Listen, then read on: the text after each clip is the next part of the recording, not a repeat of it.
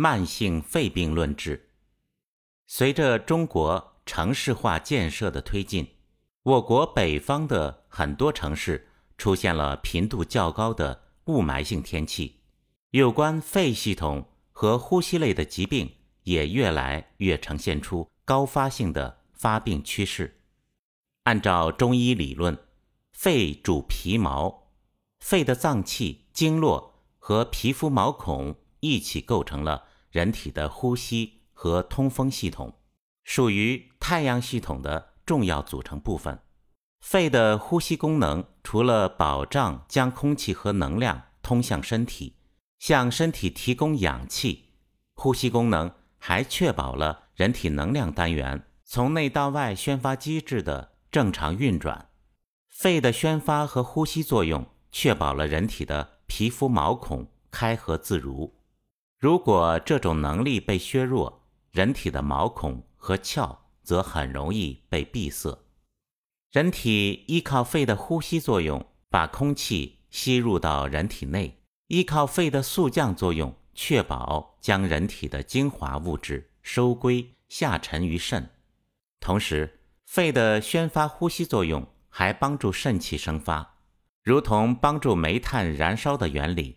把人体的肾精比作煤炭，肾中的一点真阳比作火种，火种在肺的鼓风作用。燃烧变成能量，这种能量是供应人体生命活动的来源。肾气生发的能量和肾精的滋养，促进了肝木的生发。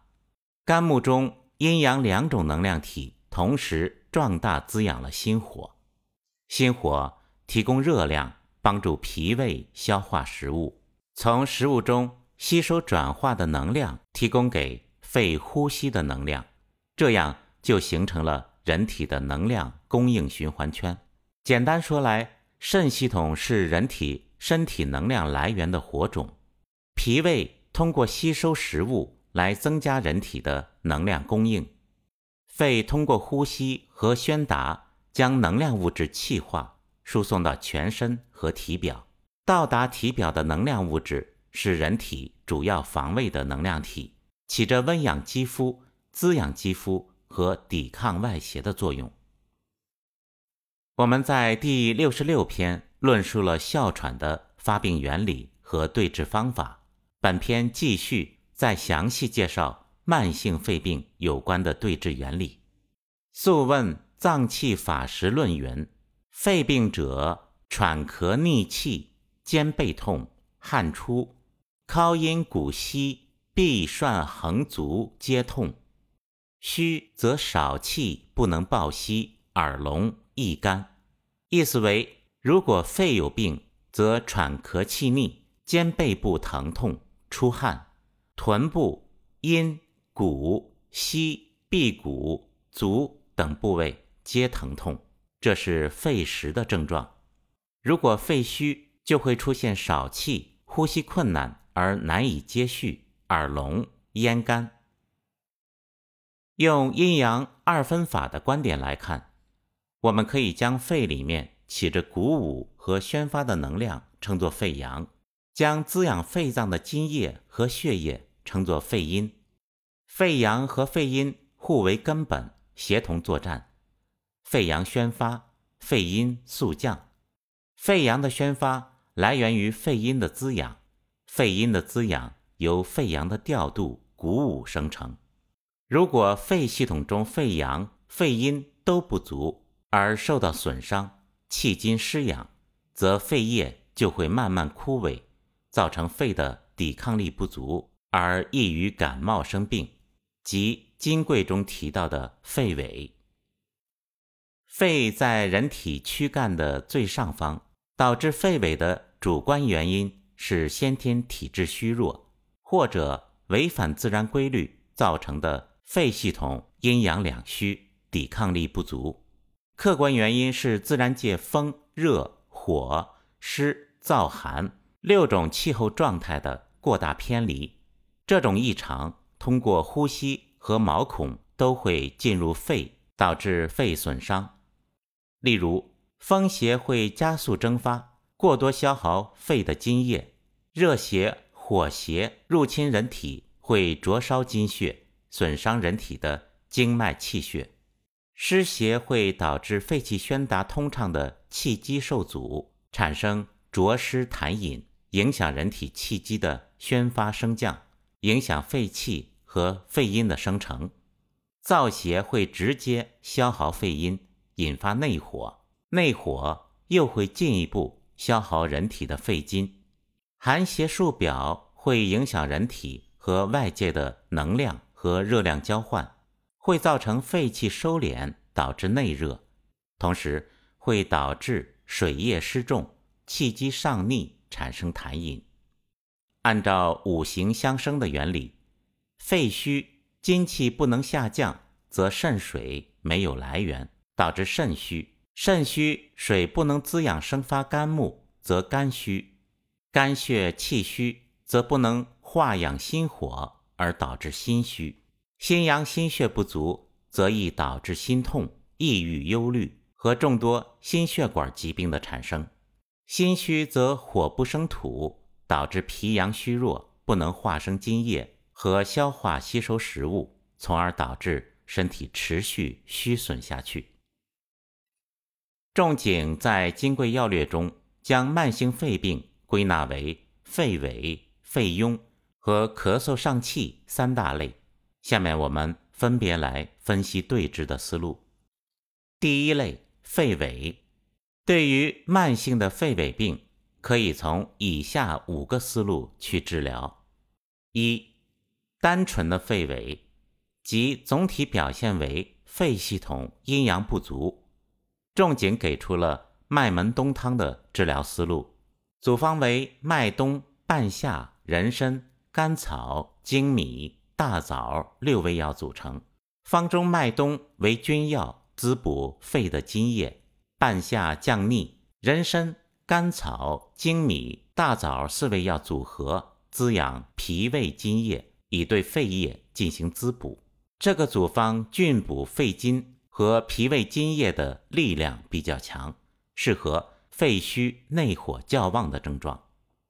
二，对于肺热严重损伤津液的情况，也可以采用白虎汤的清热方式。相比较麦门冬汤，白虎汤更清凉爽峻些，短期效果较好；而麦门冬汤更滋腻些，有容易敛邪的毛病，但长期滋补效应更好。三，金匮虚劳病中。提到的鼠玉丸，实际也是一种慢性肺痿的对治思路。相比较上述两方，鼠玉丸更偏重肺气阴阳两虚，很容易感冒而内热较少的状况。组方以山药为君药，滋补脾肺津液，同时夹杂着大量补血养筋和气化的药物，主要的目的是滋补肺阴。肺阳的同时调理脾胃。四，对于肺中阳气不足而经常流清鼻涕、肺气虚弱不足、不能控制肾气的情况，仲景提出了直接温暖中焦的甘草干姜汤。在实际处理中，可拓展治疗的思路，根据实际情况，采用附子理中汤、人参四逆汤、生姜甘草汤等。多种温暖中焦、补充化生津液的方式。五、对于血液津液亏损导致的慢性肺痿，也可以采用炙甘草汤的方式，快速补充血液和津液。第二类，肺痈，在第七十一篇提到，所谓的痈。就是当外邪损伤人体流动在经脉内的气血时，例如热邪直接灼烧经脉，寒邪郁结化火也会损伤经脉，停留在人体组织内，多余的热邪会灼烧肌肉和伤害其中的精血，使肌肉腐烂而化脓，脓液夹杂着痰饮水湿，会加重其对身体正常组织的破坏。如果脓液不能及时排出，就会继续伤害筋络和骨头，痈脓就会持续发展壮大，恶邪之气向内熏蒸，会伤害五脏，危及生命。中医把危害较小、发生在较浅位置的称作痈，危害较大、发生位置较深的地方称作疽。由于肺所处的位置和生理特点，很容易因为肺气虚弱、毛孔闭敛而导致痰饮。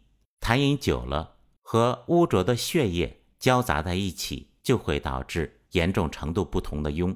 根据痈的严重程度，可采取不同的治疗思路。第一，虚寒性肺气闭敛造成的肺痿痰饮，《金匮》中射干麻黄汤的原文对症状描述为：咳而上气，喉中水积生，射干麻黄汤主之。组方由射干、麻黄、生姜、细辛、紫菀、款冬花、五味子、半夏、大枣九味药构成。射干麻黄汤的特点是针对肺虚、感受风寒，造成肺中有痰饮或者轻微的肺痈形成。痰饮组织气机的升降导致的咳嗽上气。射干可以化痈消肿、清嗓利咽。麻黄宣通肺气，细辛、半夏、五味子的组合暖肾降逆，紫菀、款冬花润肺暖肺，大枣和生姜温养津液。此组方适用纯虚寒、胃化热的轻微肺痈和痰饮组织的肺病，常见于偏于虚弱和虚寒体质的儿童和老年患者的。肺痈、痰饮、咳嗽。第二，灰尘颗粒、痰饮堵塞肺造成的肺痈和痰饮。金匮原文讲：咳逆上气，时时唾浊，但坐不得眠，皂荚丸主之。皂荚在古代是用来清洗衣服和清理污垢的。当肺系统被较为严重的顽痰或者烟尘堵塞，可用枣膏和酥油调和皂荚制成丸药，扫除肺中的顽痰和污垢，清理肺系统。同时，用枣膏、酥油滋润滋养肺，并抑制皂荚的猛烈伤正之气。除此之外，仲景还提出了桂枝汤去芍药加皂荚的另外一种治病思路。本组方适合肺阳虚弱不振、灰尘或者污浊。堵塞肺孔的症状。三、水邪入肺化热，阴寒水滞造成的肺痈。当肺虚弱导致肺气宣通的能力特别脆弱时，病患长期伴随肾虚，很容易导致肺系统积水并化热，可采用泽七汤的治疗思路。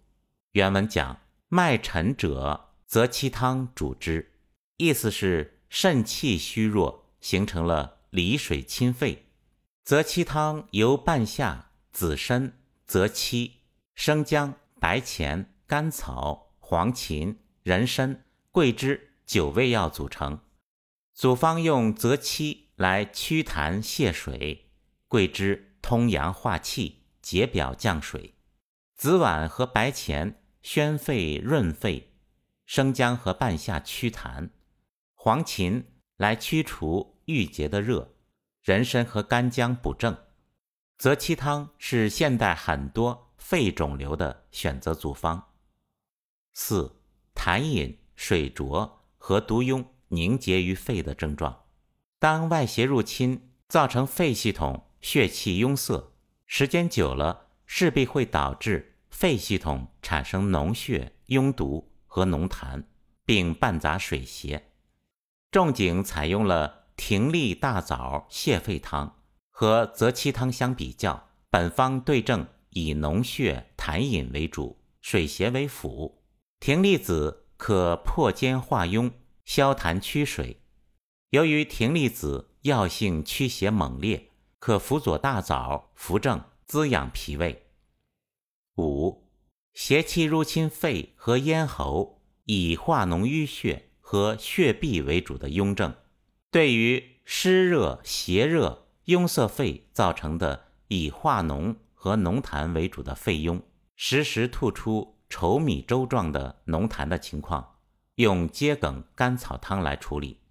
桔梗可宣肺、利咽、祛痰、排脓，生甘草协助桔梗来泻火驱毒。六，因寒邪侵肺导致肺痈化脓的症状，对于寒邪入肺造成的肺痈，以驱寒散结化痰为主。